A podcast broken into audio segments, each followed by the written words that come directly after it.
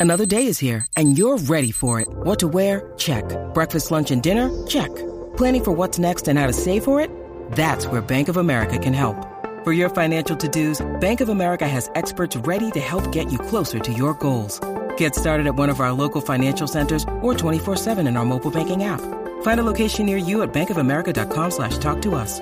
What would you like the power to do? Mobile banking requires downloading the app and is only available for select devices. Message and data rates may apply. Bank of America and a member FDIC.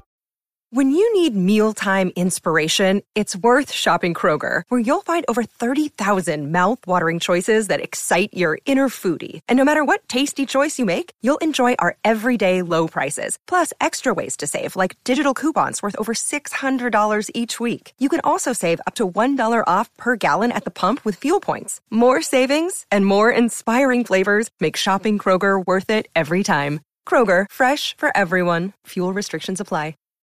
This episode is brought to you by Shopify. Whether you're selling a little or a lot, Shopify helps you do your thing, however you cha-ching. From the launch your online shop stage, all the way to the we just hit a million orders stage. No matter what stage you're in, Shopify's there to help you grow. Sign up for a $1 per month trial period at shopify.com slash special offer, all lowercase. That's shopify.com slash special offer. Hello, hello, hello, and welcome. This is Talk the Plank, episode 92 of Pittsburgh Pirates podcast on Bucs Dugout. My name is Nathan Hirsch, and I'm with Jake Slobodnik, and we have a guest as well. Jake, would you like to introduce our guest here? Absolutely, Nate. So it's been a while since we've had him on the podcast. 35 episodes ago, he appeared, and almost a calendar year ago, but we're proud, we're uh, proud to bring him back on for this episode to talk a little Pirates off-season action. It's beat writer for MLB.com for the Pirates, Justice delos Santos. Justice, thanks so much for joining us again. I feel like it's been forever, but so glad that you're able to make some time for us here tonight and talk the plank. Appreciate y'all for having me. And it's been so long that the, the picture that I have is no longer accurate. If you've seen my beat reports recently, if you've seen like any of the videos that I've done recently, like I, have been in hibernation and it shows. Like I'm gonna have to update this photo at some point because I'm not clean shaven anymore. that's how long it's been. See, that's funny, Justice, because I remember when we spoke, um, me and Jake, we were on Zoom in our cold, nestled, you know, respective homes, and you were enjoying a nice coffee in the beautiful Florida sunshine during spring training. Uh, I don't, I don't believe you. You had not moved to Pittsburgh yet, but one full year, almost one full winter. How's it been? Well, first off, going going back to when I recorded that, I remember what that morning was like. It was it may have been enjoyable for me a little bit, but my my laptop was not having fun. That was the spring training when my hotel did not have Wi-Fi, so that was that was a bit of a, an adventure. But um, yeah, it's approaching. You know, by the time spring training rolled around last year, like spring training after the lockout, I, I was able to be in Pittsburgh for a little bit. I remember the way that things kind of shaped out is I locked down my apartment. I think it was like a Wednesday, Wednesday morning, and then like Wednesday night. That's when the lockout ended, and I had to get down to Bradenton. But honestly, before get before getting into what this year's been like, I'm gonna pose both of y'all a question real quick. All right. How many times before moving here do y'all think I've experienced snowfall? Like not seeing snow, but seeing snow fall from the sky. Before before before February 14th, 2022, when I started driving across the country, how many times y'all think I saw snow falling from, from the sky? Um, I'm going to say a big fat goose egg. Never. Yeah, it sounds like a zero to me. It's a zero, straight up. And it snowed like what, the past two days in a row? Something like that. so I, I, it's, it's not as like the dramatic difference I thought it would be, but it's, it's definitely still different. It's one of those things I've had to learn because let's be honest, California doesn't really have season. Well, we have one, we have two seasons, non wildfire season and non wildfire season. Those are the only two real seasons we got out there.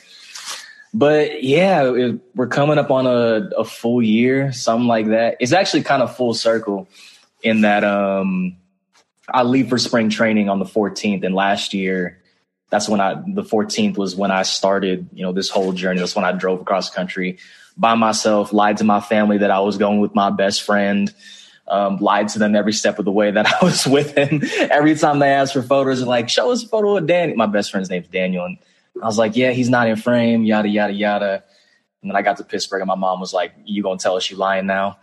Um, but yeah, now that it's soon not to not be the off season anymore, but you know, over the last couple months, you know, basically split my time between being back in the Bay and being here. And during the time that I've been here, I've tried to make a concerted effort to familiarize myself with the area, to just explore the area, just not have a particular destination in mind, just walk around. Um, yesterday in particular, uh, it wasn't Pittsburgh, but me and um, former Pittsburgh Pirates beat reporter um, Jake Crouse, you may know him around these parts. Um, we went to Morgantown, West Virginia, just for the hell of it. I'd never been. We neither of us ever been. Went for the hell of it.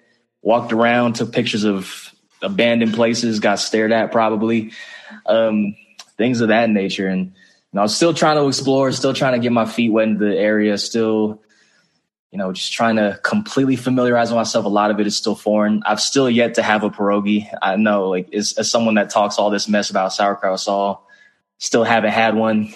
I got, I got to knock that off the bucket list at some point. But it's, I don't think, I don't think it's, it's weird to call it home. It's just, it just feels weird, like coming out the mouth. But the longer I'm here, and especially as I kind of meet people and, you know, fancy more establishments and things of that nature, the more it's it does feel less foreign, and feels like home in a sense. Well, that's good to hear. And you know, I know you just mentioned a couple seconds ago that you really haven't explored Pittsburgh too much, seen all there is to see, haven't eaten a pierogi, which man, that that beats my Yinzer heart. But um, I'm holding you to it this summer. I feel like you're going to try one. We're gonna make it happen. But um, um, what have you like in, in your explorations of Pittsburgh or maybe even in the surrounding areas? Is there like a certain, I guess, attraction that really catches your eye, that really caught your eye first glance? Because you are a cultural person. Like you, I, I look at your Twitter and there's a lot of different things. It's not just baseball related. You try to take in the atmosphere around you. So is there anything, any sort of favorites, I guess, cultural point that, you know, you hold close to you? Wow, that's a great question. In terms of just the surrounding area. It's actually funny. Um, around the time that I moved to Pittsburgh last year, and, and I remember my first couple days here, I was looking for kind of my go-to cop shop, and I think it was Jake who gave me the recommendation. Uh, Jake Crouse, that is, he gave me the recommendation for Commonplace by the Mexican War Street. So I go over there, and as soon as I walk in, I look, I look up and I see that there's this. Uh, I think it's a poem by Walt Whitman and it was crazy because at that time, me and one of my older sisters, Roselle, we were reading a lot about, you know, the there's this book, it's called like The Wander Society, and it talks about, you know, the benefits of wandering and like famous wanderers throughout history. And they cited Walt Whitman a lot in that book, like so much so that he was kind of like, in a sense, the main protagonist of that book. And the second I looked up and saw that, I was like, okay, this is going to be my spot right here.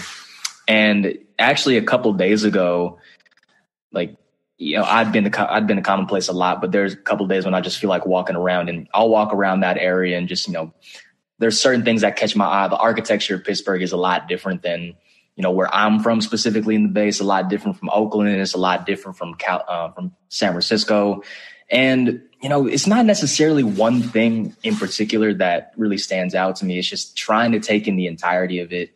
Um, the the motto I try to have, or kind of the, the frame of mind that I try to have when it comes to being in new places, is you take them as they are, not what you want them to be compared to another place. And you know, if I came here and I wanted this place to be like the Bay, and I was like, oh, where's where's the Filipino food? Where's where's all this? Where's this, that, and the third? Like, I would not appreciate, and I wouldn't have a good time here. But I think my biggest thing is, you know, taking the taking the city as it is, not trying to conform it to, you know, any ideals of it's like this city, it's like that city, and just, you know, trying to absorb it and, you know, just trying to find those little intricacies about the city and, um, you know, things that catch my attention. I know this is a little kind of vague, but um, I'm still very much in that process. Like I, I have, you know, found a couple places that I just, I really enjoy going to, but I'm hoping that, you know, as the, as the year goes on, as we get a little nicer weather when I'm not, you know, walking around when it's 30 degrees outside, 20 degrees outside. I'm hoping I can find more of those places and, you know, really expand the Rolodex of things that I know in the city and, and places that I can kind of consider those go-tos. Mm-hmm. Yeah, that's awesome. I guess my question about the city is simply put, have you enjoyed your time here so far? I've enjoyed it. I, have enjoyed it. Um, I will say though, I can't be a Californian and be better than some of the drivers out here when it comes to the snow in particular. Like, I don't know how y'all feel about this, but these past two days, I'm seeing some, like, I will admit the California in me does come out a lot when I'm driving. Like, you know, sometimes that speed limit is a little bit of a, more of a suggestion, a loose suggestion than it is. But you know, I'll see some of the way that native drivers around here. I'm like, man, like y'all, y'all acting like y'all have never been seen snow before. I've seen it five times, and I'm driving like more, more with more uh, confidence than y'all. Uh, you talk about the drivers, and I'll keep this brief. For the radio station I work for out here in Indiana County, which is about an hour away from Pittsburgh, yesterday it snowed in the early morning, like barely anything on the ground, and we had four wrecks reported within two hours. Like, thankfully they weren't fatal, but yeah, I, I share your pain on that because people just forget how to drive when a flake of snow. I remember yesterday yeah. I was I think I was heading into downtown and I was merging onto, I'd already merged onto the freeway. It's one of those, it's not a merge that goes from three lanes into two. It's one of those merges that go, it starts at three lanes and it keeps going to three lanes. And the car in the far right lane was going, I'm not even joking, it was going like 30 miles an hour. And I'm like, dude, what are we doing here? like I look, I look to make sure. I was like, is that a Pennsylvania license plate? That is a Pennsylvania license plate. Like you acting like you've never traversed this before. I'm over here like with my California license plate in my car, like driving smooth little 65, 70s, kind of just cruising. Like I've been here before. Like I've been there. So you pretty much said like take Pittsburgh as it is. Don't try to expect much.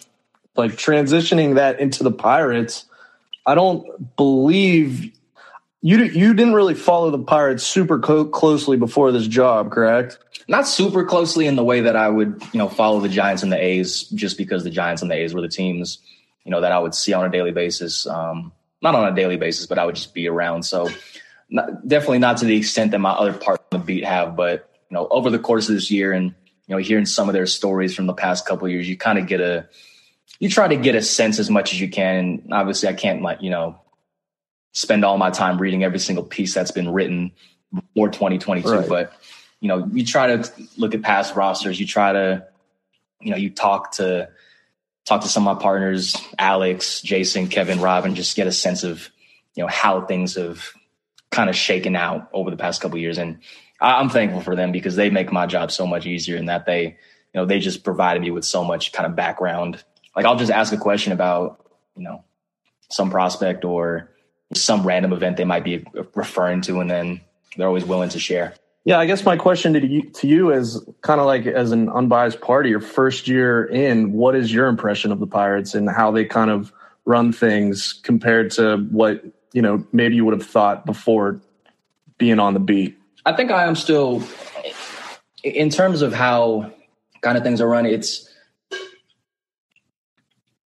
I think I'm still kind of in that process of it, it is a filling out process because it's, you know, only one year in and you know, especially when it comes to a rebuilding team, you know, you kind of you don't want to take everything at face value, so to say. And this team isn't necessarily in that point in that rebuild when it's, you know, time to talk about, you know, the wins and the losses, like having substance in the way they would in maybe 13, 14, and 15. But this past offseason in particular, I've definitely come away with it, you know, relatively on the positive side. Um, turn that down.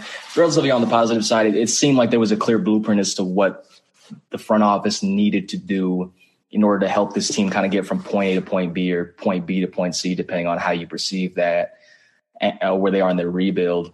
And you know, you look at this roster that's full of young guys, and you know, as much as we can talk about the future, as much as we can talk about the next wave of talent, it still does come down to needing not only one adult in the room, but a couple adults in the room to kind of help things along, so to say. And, you know, they've certainly done that. You know, Rich Hill, Ji-Man Choi, uh, Carlos Santana, Austin Hedges, and, you know, over the past week, um, a guy that's, I learned last week, he's, there's, there's this guy that's actually pretty, uh, he's pretty notable.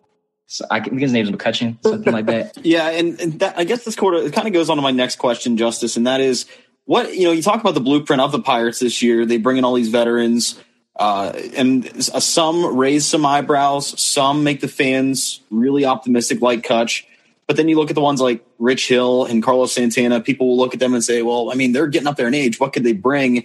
So can you just, from the inner mullings of the Pirates and what you're just hearing, why the why this group of players I think speaking to as a whole, because I think if we go individually, we might just be here for an hour. But you know, as a whole, if you look at kind of when you consider like what the group of talent or who the group of talent is that's going to be part of that next winning team that's on the 40 man roster right now, or even if you want to go to the opening day roster, that's guys like Oneil Cruz, Rodolfo Castro, Ke'Bryan Hayes, Bryan Reynolds. I, I'm not going to open that can of worms. Let's just let's leave it that let's leave that one as is. And then you go on the pitching side, Mitch Keller, Roansy Contreras, and then you look down on the farm system and you look at the guys that might be up in 2023: Henry Davis, Endy Rodriguez, Quinn Priester, Quinn Priester, Mike Burrows, and you go on and on down that list. And you know, it is great to have you know just this bundle of young talent kind of at the major league roster at the same time. But in that same vein, or in that same trying to trying to train a thought, you are going to need those guys who have been around the block. That you know, we're not getting in terms of you know some of the guys that you have mentioned. You know, this isn't Carlos Santana of maybe five years ago when he was an All Star. This isn't Rich Hill of five of maybe five ten years ago. But you know, while those guys may kind of be in the twilights of their career, so to say, these are guys who ha- there's not much that they have not experienced on a major league diamond. There isn't much that Rich Hill has not seen over his, I think it's 18 different, 18 or 19 major league seasons. There's not much that Carlos Santana has not seen over his decade plus in the majors. There's not much that Austin Hedges, maybe much as those two, but there's not much that he hasn't seen. There's not much that Ji-Man Choi hasn't seen. Santana and Choi in particular are guys that have been to World Series, that have been on winning teams, that know what it takes to win at the major league level. And the same thing applies to Kutch. There's not a lot that Kutch has not seen or has not experienced. And so, you know, there might be, you know, you can kind of debate, you know, is Santana going to necessarily be like the long term fit? No. Is Choi necessarily going to be that long term fit? Not necessarily. But in terms of the young guys that they have on the roster right now, having those guys in the clubhouse that can teach them how to be not either teach them how to be a professional or help elevate them to get to that next level and have an understanding of what it means to have staying power in this league. I remember going back to um, conversation we had with JT Brubaker in the winter. It was Brubaker or Chase De Jong. I think it might have been Chase De Jong actually. And he had made the point of Carlos Santana in particular that when Santana walks in that clubhouse, everybody in that clubhouse is going to have to respect what he's done because you don't accidentally stumble into a decade's worth of experience at the major league level. So if we're looking at it in terms of just the players and solely their ability, those aren't necessarily guys that are going to elevate this the Pirates from being maybe a projected I haven't looked at projections, you know, honestly, but maybe that, you know, 75 win range to the 85 90 win range but those are going to be the guys that help the current the current core and the core that's coming up instill in them what it is to have to take in order to be that consistent winner. And that's how I kind of take these, you know, to zero in, let's zero in on Austin Hedges in particular. Last year, Austin Hedges was the catcher for the youngest pitching staff in all of baseball, that being the Guardian. I believe their average age was like 28, 20, whatever it was in particular. They were the youngest in baseball. And to have him sort of be able to not only catch the that the Pirates are going to have for the first couple months of the season, but also have him as one of a mentor for Henry and Endy to be able to pick their brains. That's huge. And there aren't a lot of catchers in Major League Baseball that are, are going to be able to provide that type of knowledge, that type of mentorship. So that's the way that I approach, you know, some of the veterans that they've signed this offseason. You know, and this isn't to say that they're going to be complete they're all complete net negatives. They are going to provide something in terms of their actual production. But when you look at it in terms of them kind of being these adults in the room being able to help this next generation of guys i think that's a way that you can kind of reframe that and you know look at these guys as you know just teachers so to say. Yeah and that makes sense because i look at this free agent class that ben cherington has brought in and you know what? It kind of strikes me, and I don't know, maybe Nate feels the same way, or maybe some of the other Pirates fans do. You talk about Austin Hedges, and I feel like we don't realize what he did last year with a very young pitching staff. And, you know, I, I feel like a lot of people going into the offseason was, oh, we're going to see a reunion with Roberto Perez because he developed that relationship with the Pirates pitching staff last year. He built a connection with the city and we didn't see that. So it, it, does show that Ben Cherington sort of goes, you know, he's he wants to go in a direction where you know, he wants to improve. He's not putting feelings over quality talent. So can and that's one thing maybe like you can maybe dive upon is why did Cherington not go with Perez considering, you know, how happy he was here and why did he go with Austin Hedges who nobody really had on their radar? I think one of the the biggest things that you know that differentiates eh, Austin Hedges versus Roberto Perez and this isn't something that Cherington has said publicly. This is kind of just you know, looking at the situation from a, a bird's eye view is as much as Roberto Perez was loved in that clubhouse and, you know, JT Brubaker this offseason, you know, before Hedges was signed, did go on the record and say, you know, I'd be lying if I'd say I didn't want Perez uh, back in this clubhouse. I think one of the big differentiating, you know, factors in that is Perez has been really banged up over the last couple of years, going back to 2020. And, you know, it is that question of if you know, they were to hypothetically re-sign Roberto Perez, would he be able to, would his body maintain over even not necessarily even a full season, like even if you envision a scenario where Henry Davis and Endy Rodriguez are in the mix at some point during the summer, it's you know, it is that question of, you know, would he be able um, to maintain? And you know, thinking of, as I'm you know pondering this question, I'm wondering has Perez hasn't signed a contract, has he this offseason? I'm gonna, not yet. I don't think he has. He has not.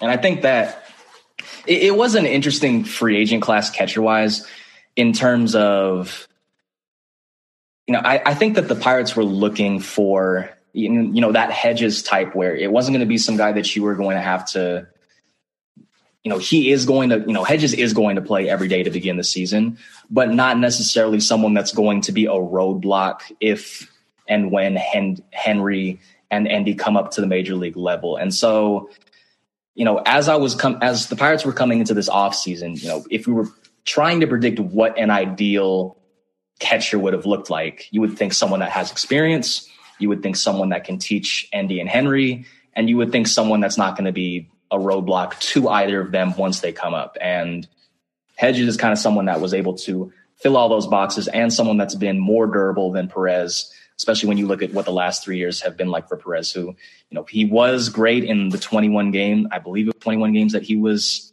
a pirate last season, and he was a great influence even after he was injured. Uh, but at the same time, you can find someone that has those qualities, those positive clubhouse qualities, while being able to still hold up over the course of a major season. I think that's one of the things that contributed to Hedges over Perez.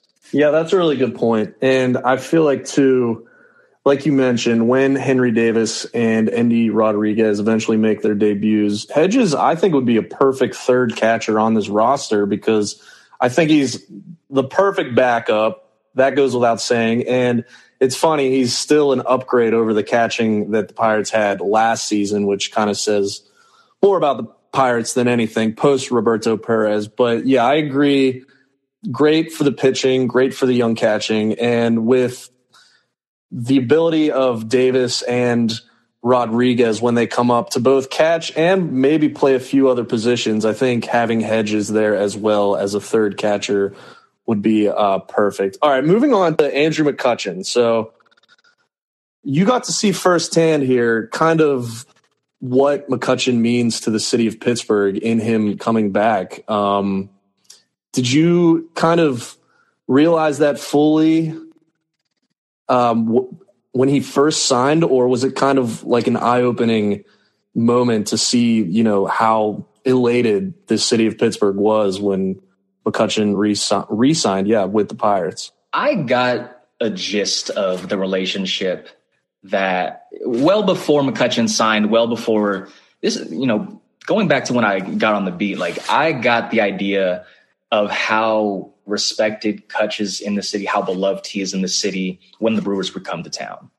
I think there, the very, you know, from the very first game that he put on a, a Brewers uniform and came back to PNC, every single time he came up to the plate, he was generating a round of applause. He hit a homer against the Pirates and was getting like a round of applause for that. And, you know, I had already had an idea of what he meant, but seeing that, you know, just validated every thought that I had regarding, you know, his relationship to the city of Pittsburgh. And I think it was a couple of weeks ago. I don't know if it was before or after the new year, but I think it was, there was some Twitter account that you know tweeted the video of McCutchen in the Pirates uniform, the old highlights, and was like, "This is the reunion that needs to happen." And Kutch liked it, and I just remember seeing like everybody start like, not, I don't think freaking out is the right term, but instant like everyone was just like, "This needs to happen." Everyone was instantly on board, and you know it was almost like a little bit of an earthquake in a sense. It's like you know he just liked the tweet you know nothing more nothing less. And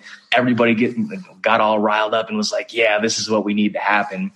And then being in the the press conference room at PNC Park last Friday and seeing you know just kind of hearing like all the all the I know they're pirates employees and you know it'd be weird if you know he just walked in the room and they didn't you know clap in some capacity but you know, just being in that room, you you were able, I was able to get the sense of, you know, just it, it was another kind of lesson, so to say, in terms of what he's meant to the city. And you know, I, I, did go down the kind of the rabbit hole of his his best highlights as a pirate. I saw the.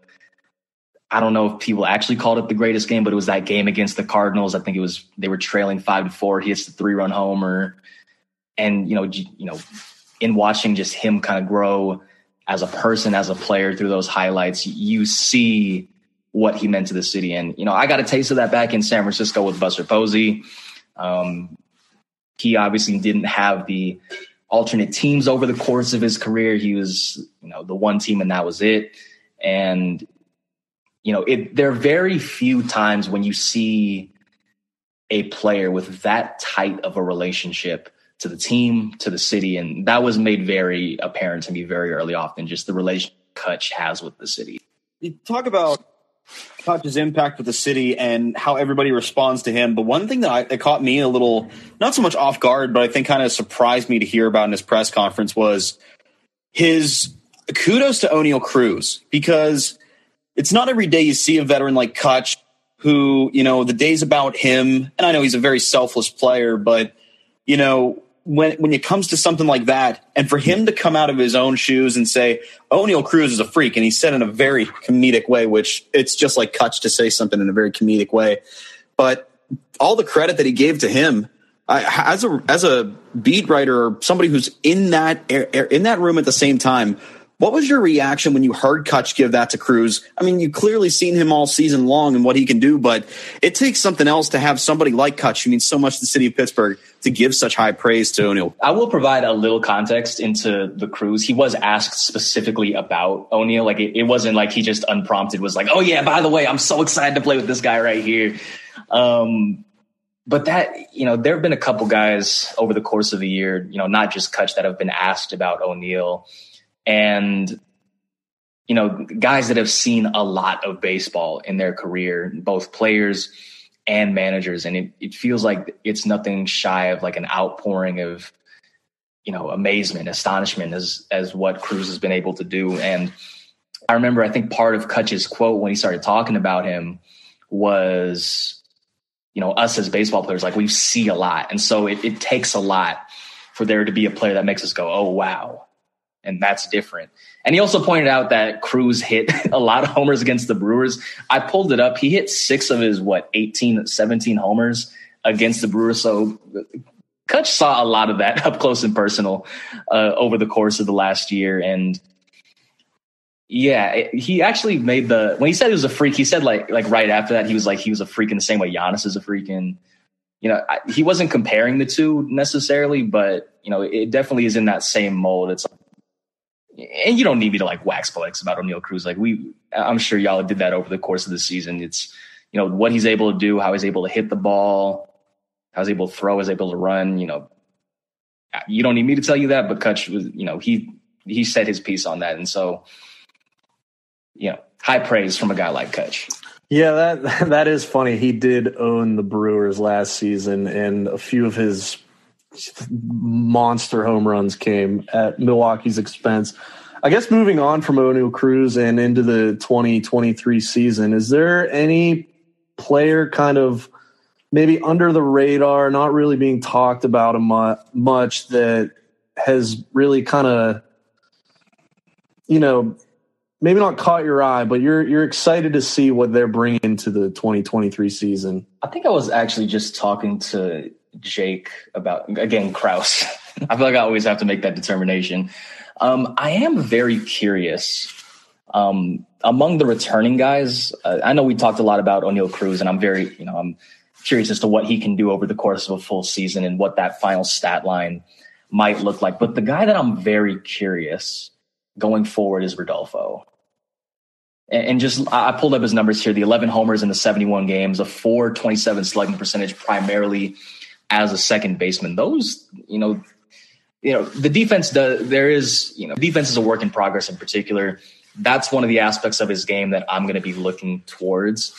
But, you know, I don't have a calculator in my head right now, but 11 and 71, that's well over a homer, a 20 homer pace over the course of an entire 162 game season. Like what in the somewhere in the 25 range. Uh, I, I know that he, if I'm remembering things right, he did kind of catch fire a little bit after coming back for one of his stints. So I don't want to fully, you know, do the, yeah, if he hit 11 and 71 last year, then he's going to hit 25 and 150 next year. I don't want to completely do that. But you kind of see some of the things that, you know, Rodolfo is able to do when he's really clicking on all cylinders on both the offensive and the defensive side of the game.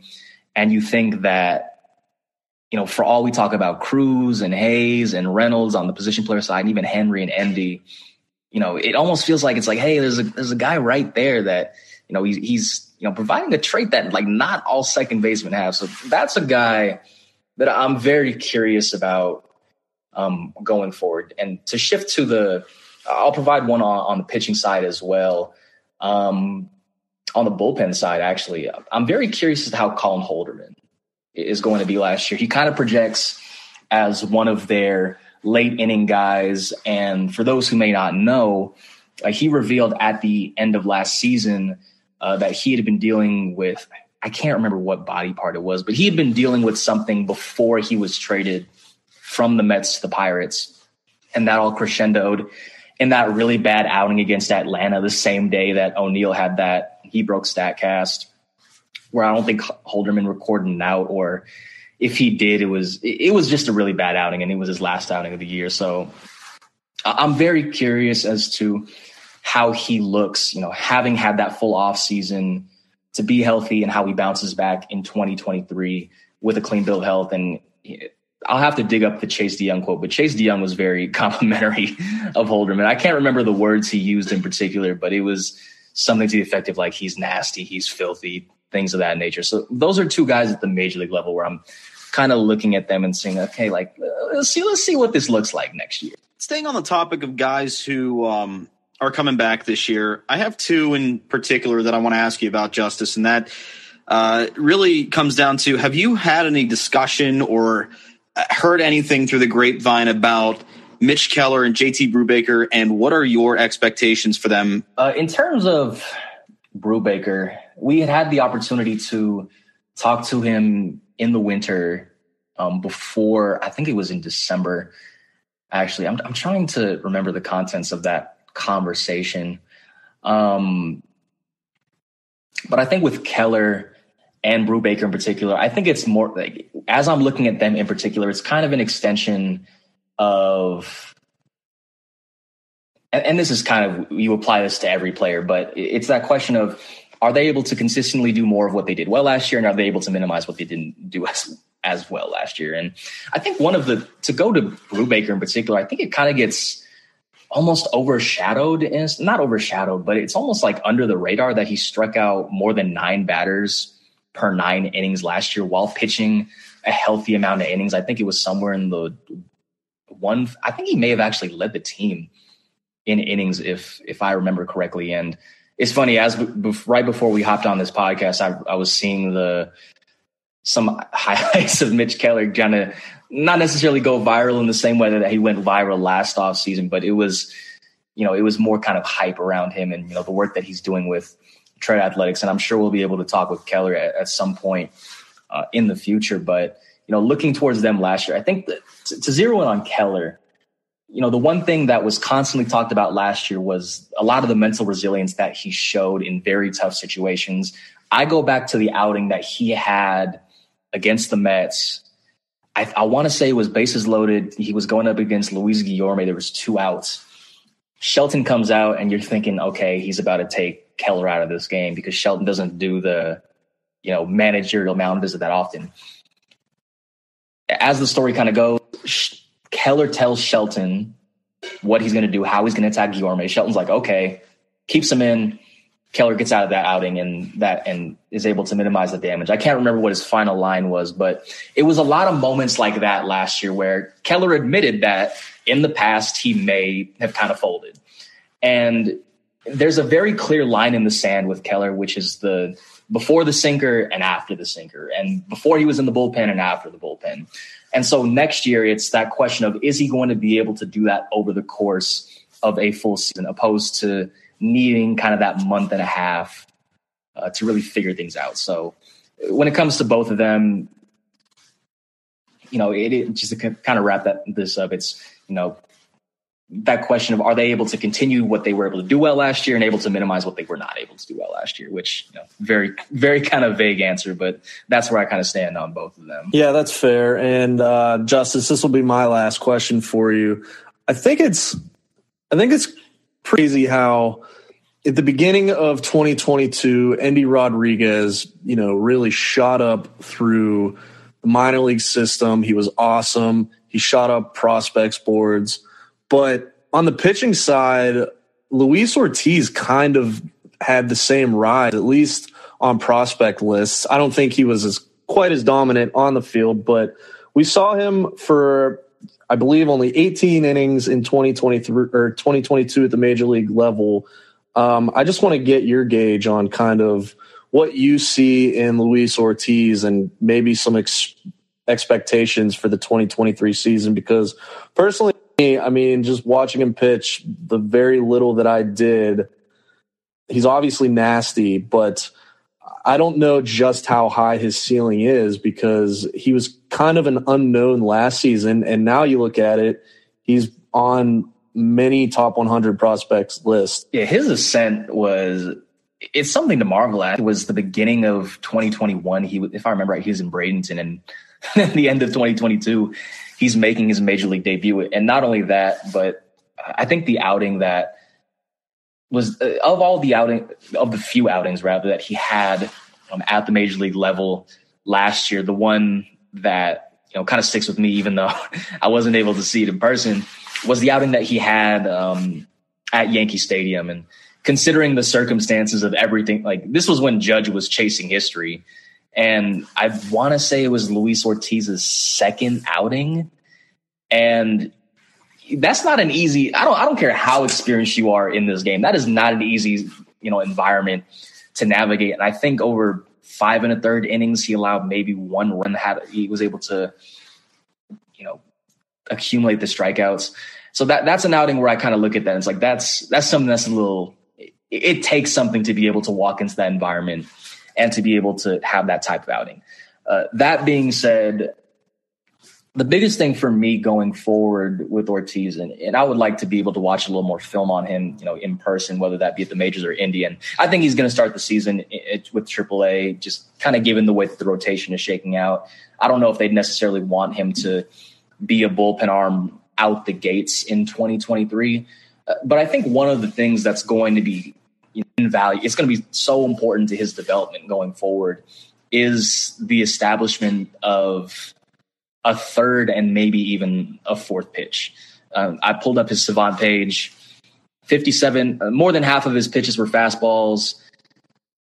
37% were sliders, and only 5% of his pitches were changeups. And so he used the changeup very sparingly. And, you know, in the, the first couple outings that he had, that didn't, that wasn't really to his detriment, but I think it was that last outing he had against the Cardinals where, you know, things weren't necessarily going his way and he didn't really have that pitch type of pitch that he can go to. And we've seen Keller and Brubaker talk about this, where specifically Brubaker talk about this, where he he'll go through an outing or he'll start an outing, he'll kind of realize what he has, he'll realize what he doesn't have, and instead of kind of having this stubbornness where he's like, "Oh, my force, my fastball's not with me today. I'm going to keep going into the fastball." It's having that ability to adapt what's there and what's not there on any given day. And when you're a starter, that's a little more difficult if you're primarily fastball slider. So going into next year, I'm very curious as to the development of that changeup. I'm very curious if maybe there's a curveball in the mix. I'm not saying, you know, this isn't source or anything. This is just me kind of spitballing, but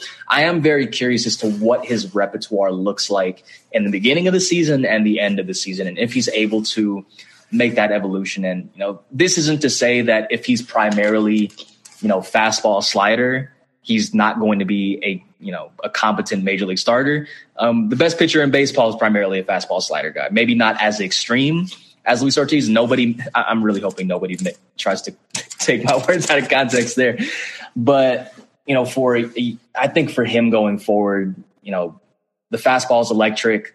The slider when it's on can be nasty. He almost had that immaculate inning against the Cubs. I think it was one of his final outings of the year. But going forward, I think if he's going to remain a starter, I think a lot of it might hinge on how that changeup develops, especially when you kind of consider some of the starting depth that the Pirates do have at hand already. Yeah, it's going to be exciting to see how they sort of utilize him and utilize all the players they've brought in. It definitely creates a lot of opportunities, a lot of questions as to how Derek Shelton is going to send out his starting lineup every day and utilize his rotation bullpen. But that's still a long time away. Spring training still on the horizon. Uh, but just wrapping things up, Justice, again, thanks so much for joining us. It's been a pleasure. It's been too long. Let's try to have you on a little bit sooner again because we love having you on and we love talking to you. So, uh, again, thank you so much. If you want to drop your Twitter for all the Bucs Dugout faithful to follow you out if they're not already, that would be fantastic. Yep, appreciate y'all for having me. And I'm on Twitter at just Delos Santos. Uh, Twitter, Elon didn't think my name was uh they thought my name was a little too long, so they had to cut it off a little bit. But that's just Delos Santos on Twitter. And you know, in addition, I'll plug myself a little bit. In, in addition to to doing uh, the articles that I do on a daily basis, I also do my post game videos, which are you know just a fun opportunity for me to get in front of the camera for y'all to see my face, um, for you to see just how much I've been hibernating uh, over the course of the past month. And I will plug one more thing: a feature on Henry Davis that dropped last week, I believe, uh, kind of dives into. Uh, the kind of the inner machinations of Henry Davis and how he kind of came to be, and there's a, a lot of fun little excerpts and stories in there from from his parents, from high school coach, college coach, former teammates, uh, things like that. So y'all haven't given that a read, go check that out. Absolutely. Nathan, before we sign off, what's your Twitter, bro? Yeah, you can follow me on Twitter at Nathan underscore Hirsch. All right. And you can follow me on Twitter at underscore Radio Jake. And as Nate always says, be sure to follow Bucs Dugout if you're not already. Again, a big thank you to Justice for joining us. And thanks so much. Huge thank you to Austin Bechtold, who came on last week in my place here on Talk the Plank. Hopefully, to have him on a little bit more as the season develops. But until then, Justice, thank you so much. And to everybody listening, uh, we will see you next time here on Talk the Plank.